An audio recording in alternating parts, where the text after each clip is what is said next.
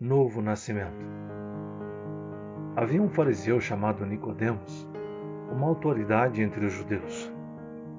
Ele veio a Jesus à noite e disse: Mestre, sabemos que ensinas da parte de Deus, pois ninguém pode realizar esses sinais miraculosos que estás fazendo se Deus não estiver com ele. Em resposta, Jesus declarou: Digo-lhe a verdade. Ninguém pode ver o reino de Deus se não nascer de novo. Perguntou Nicodemos: Como alguém pode nascer sendo velho? É claro que não pode entrar pela segunda vez no ventre de sua mãe e renascer. Respondeu Jesus: Digo-lhe a verdade. Ninguém pode entrar no reino de Deus se não nascer da água e do Espírito. O que nasce da carne é carne, mas o que nasce do Espírito é Espírito. Evangelho de João, capítulo 3, versos de 1 a 6. Nicodemos era um dos principais dos fariseus. A versão Almeida Corrigida Fiel o descreve como príncipe dos judeus. Alguém dotado de conhecimento e prestígio. Afinal, os fariseus eram doutores da lei, conhecedores e guardiões da lei. Ele procura Jesus à noite e, de forma sorrateira, sem despertar a atenção de ninguém, principalmente do colegiado farisaico. Nicodemos tinha uma dúvida muito comum. Será que este de fato é o Messias prometido? Todo judeu aguardava a vinda do Messias que haveria de remir a Israel, libertar Israel da escravidão, e havia alguns sinais expressos na Torá que indicava uh, o verdadeiro Messias. Muitos falsos cristos surgiram naquele tempo. E era comum o colegiado de fariseus enviar alguns dos seus para pesquisar e questionar estes falsos messias, para comprovar se realmente eram falsos ou se era o verdadeiro.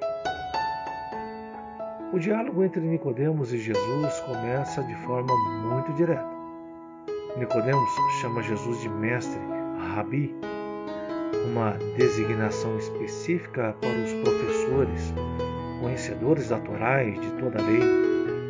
E a afirmação que, que segue o título é muito interessante. Versículo 2: Mestre, sabemos que ensinas da parte de Deus, pois ninguém pode realizar sinais miraculosos que está fazendo se Deus não estiver com ele.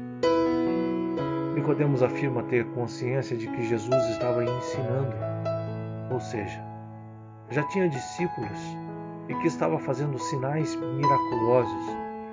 Era do conhecimento da multidão e dos fariseus que este Jesus ensinava de forma diferenciada a respeito de Deus, do reino de Deus, do amor de Deus, do perdão de Deus e da chegada do reino do Pai.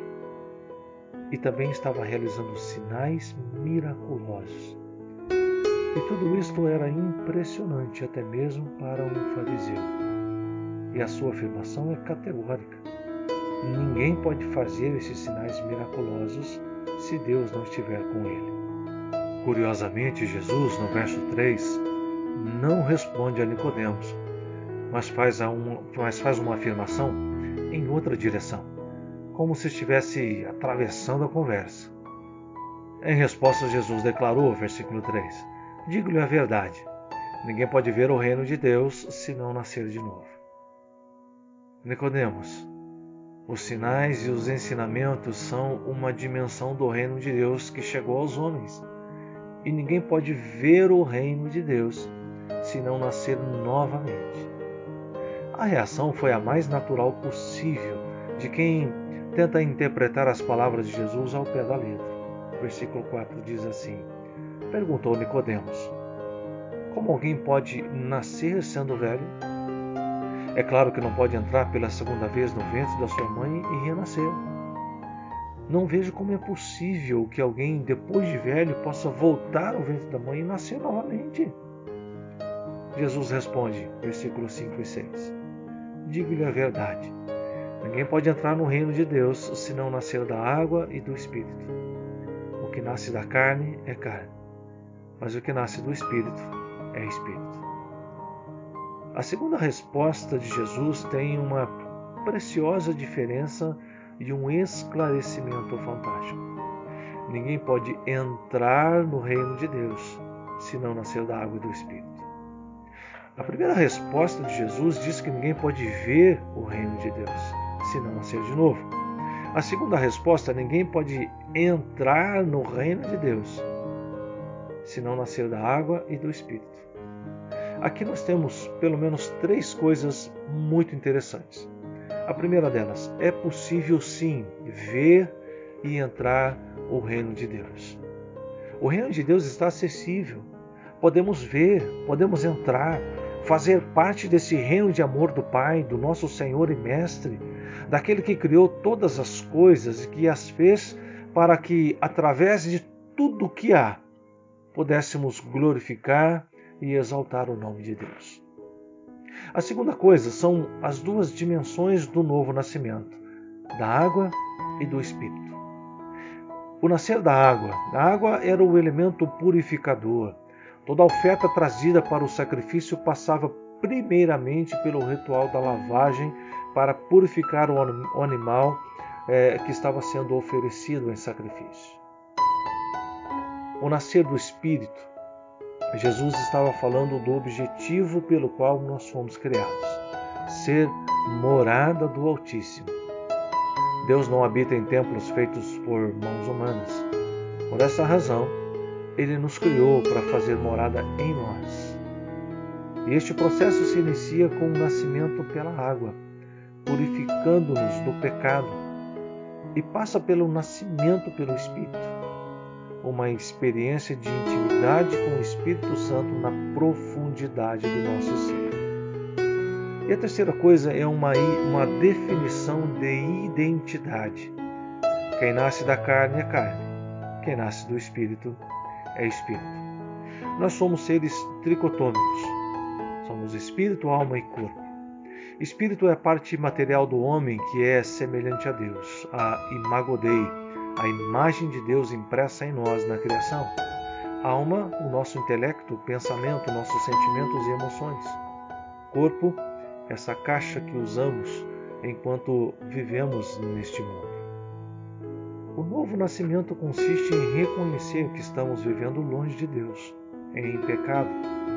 Ao reconhecer isso e pedir perdão, somos lavados pela água da palavra de Deus em nós. O segundo passo consiste em uma busca por uma intimidade com Deus até sermos transformados pela presença restauradora do Espírito Santo em nós. O terceiro momento do nascimento é a identidade, a convicção de que nascemos no Espírito Santo. Portanto, somos propriedade exclusiva de Deus sacerdócio santo, um povo chamado para proclamar o amor de Deus pelo pecador e aguardar a vinda de Jesus para novamente resgatar o seu povo. Digo com precisão que o novo nascimento é essencial para a jornada cristã. O primeiro passo de uma jornada de aprendizado, crescimento e expansão do reino de Deus. Se você ainda não experimentou nascer novamente pela água e pelo Espírito, eu oro para que você vivencie isto em sua alma. Se você frequenta uma igreja evangélica, mesmo que há muito tempo, e ainda não viveu uma transformação por este novo nascimento, não perca tempo. Renda-se aos pés de Jesus e ele te renovará. Ele vai restaurar a imagodeia, a imagem de Deus, a qual você foi criado para glorificar e exaltar o nome do nosso Deus e com esta nova identidade celestial, aguardar a vinda do nosso Senhor e Mestre Jesus. Que Deus te abençoe.